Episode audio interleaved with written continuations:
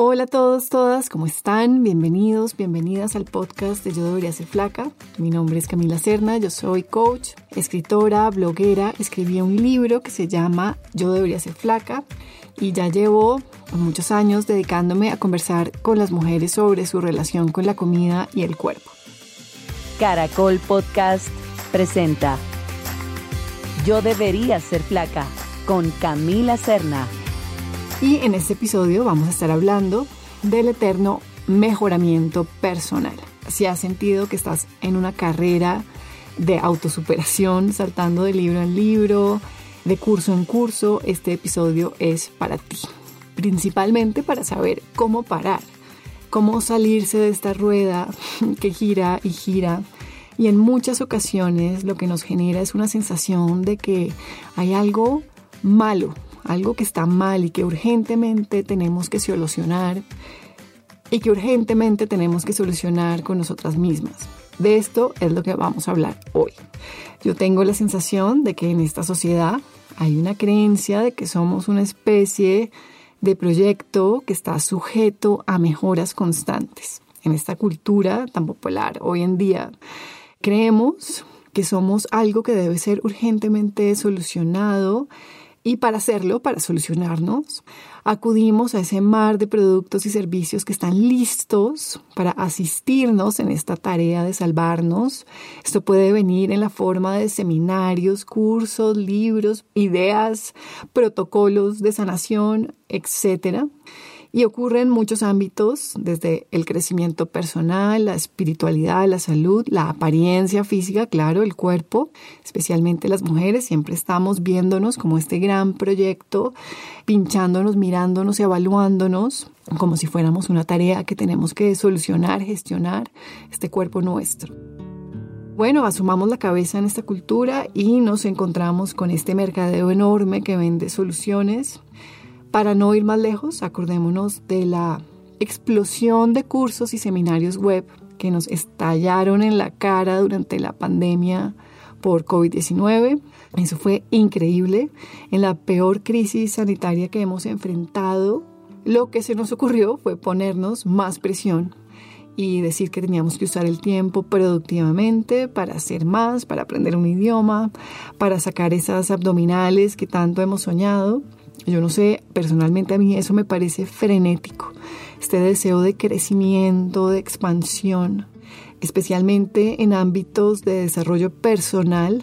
Esta expansión tiene que ver con la sanación del dolor, con sentirnos mejor con nosotros mismos, con solucionar nuestras sombras y eso obviamente per se no tiene ningún problema, es natural que queramos ayudarnos y sentirnos mejor la invitación realmente de este podcast para hablar de este tema es desarrollar esa mirada crítica que nos permita entrar en estos procesos desde un lugar que no sea esa rueda del hámster que no termina, que nos convence de que no hay manera de relajarnos con lo que somos y que además cede nuestra agencia a terceros, ¿no? Llámese gurú, guía espiritual, maestro, doctor, etcétera, nutricionista, lo que sea pero cedemos esa agencia y cuando lo hacemos creemos que la respuesta la tiene esa persona que nos dirá qué tenemos que hacer y pues inevitablemente nos vamos a confundir. Y también pasa mucho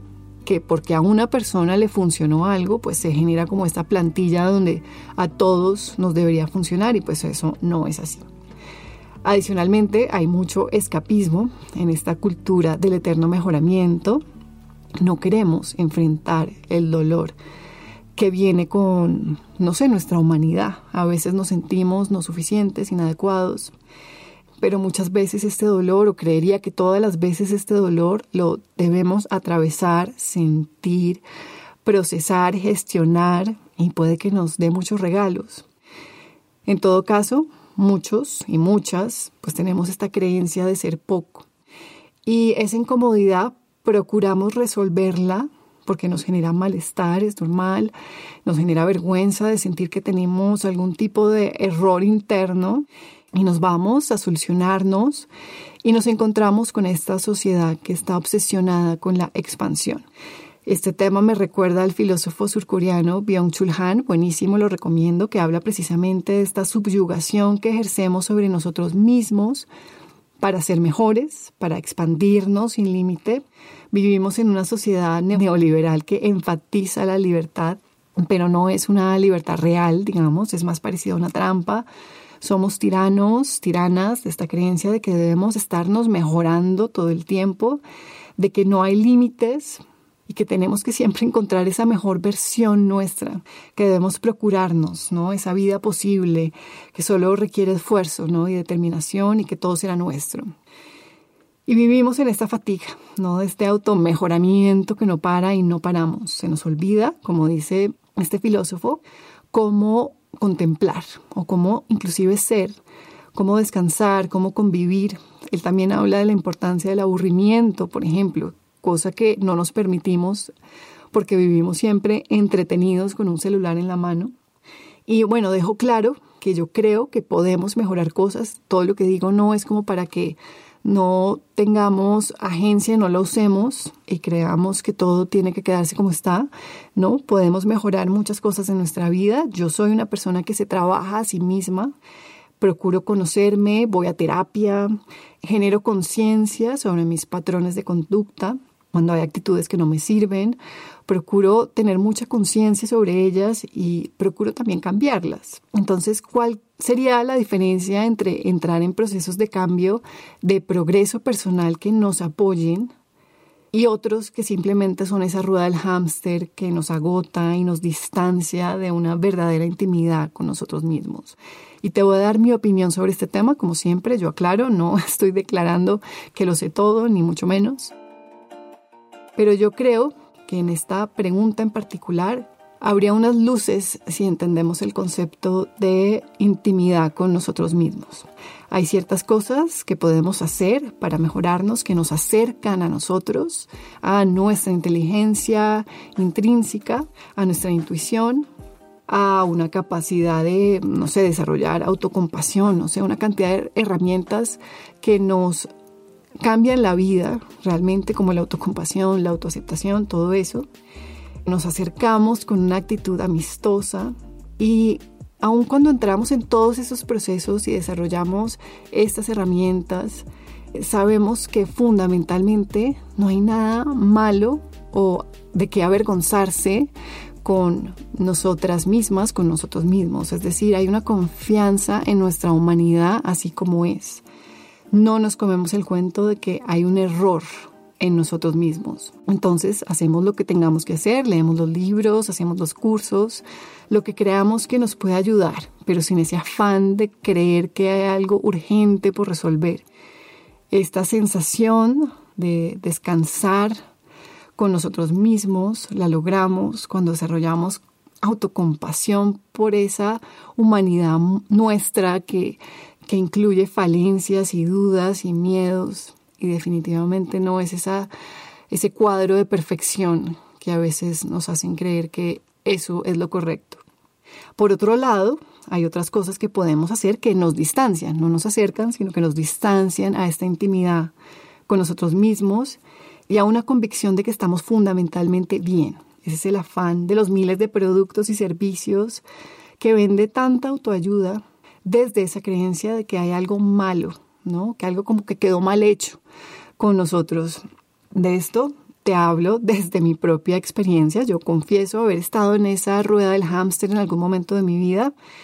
Caí en esa trampa, yendo de producto en producto, sintiendo como esa incomodidad y esa urgencia por solucionarme. Y creo que las personas que están oyendo posiblemente también se identifiquen con eso porque pues es un fenómeno bastante recurrente últimamente. Muchos y muchas hemos sido presas de este mercadeo y cuando estamos ahí somos más proclives a tener pensamiento mágico, supersticioso, que se engatilla con esas promesas de autosuperación. Entonces creemos que si hacemos tal cosa, la otra se garantiza que va a pasar. Es un pensamiento superlineal muy típico de la cultura de las dietas, de creer en esa solución mágica, en esa píldora que nos libera ¿no? de nuestra humanidad y hace que todo esté perfecto.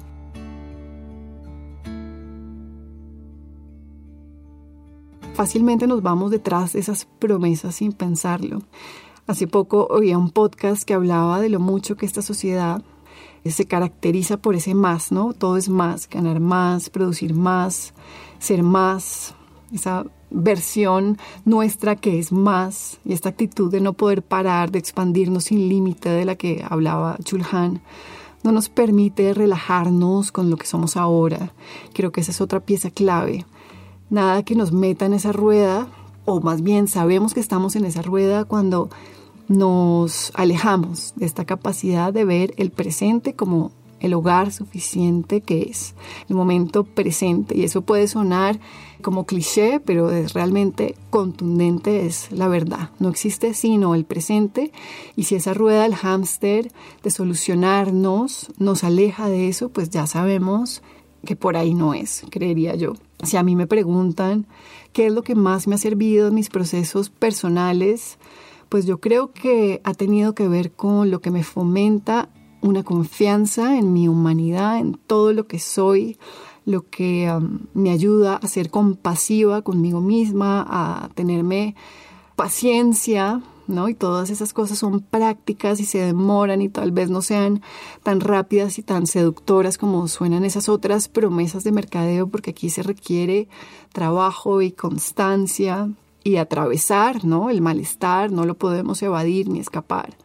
Pero eso ha sido lo que más me ha servido a mí, como desarrollar esa suavidad, esa autocompasión, esa aceptación, esa capacidad para entender que mis pensamientos, todos, absolutamente todos, y todas mis emociones son legítimas, por más de que unos, creería, pues tienen mejor calidad que otros. Y en este proceso también creo que podemos pedir ayuda, no tenemos que hacer todo solos, solas, podemos ir a terapia, podemos hablar con la gente, podemos acompañarnos entre nosotros, pero también que sepamos que nadie allá afuera será el Salvador y nos va a salvar de la manera como creemos que nos va a salvar, solucionándonos y dejándonos la vida perfectica, sin tachas, sin sombras. No habrá esa solución definitiva al problema, entre comillas, de nuestra humanidad. En mi práctica de coaching veo muchas mujeres que llegan en esta rueda del hámster haciendo de todo, saltando de una cosa a la otra, mucho en el contexto claro del cuerpo, tratando de solucionar su cuerpo para solucionar su vida y saltan de dieta en dieta, de promesa en promesa y están agotadas. Y con ellas yo procuro que sepan que están bien, que en ellas no hay un error, como ese antídoto a la vergüenza, a sentir que están mal. De ahí partimos y miramos qué podemos hacer pero que ellas abandonen ese afán y se salgan de esa rueda del hámster de la autosuperación, que, que no es autosuperación, sino es otra cosa, es como mercadeo o no sé qué sea. Bueno, ese es el episodio de hoy. Quería hablarles de este tema que me parece clave para que desarrollen esa mirada crítica y desarrollemos, y también me lo digo a mí misma, porque también puedo caer en esas promesas falsas si me cogen mal parada. En el próximo episodio vamos a estar hablando de los atracones, que es un tema que me gusta un montón. Vamos a ver qué son, por qué surgen, cómo los podemos aliviar y sobre todo les vamos a quitar maletas de culpa, de vergüenza.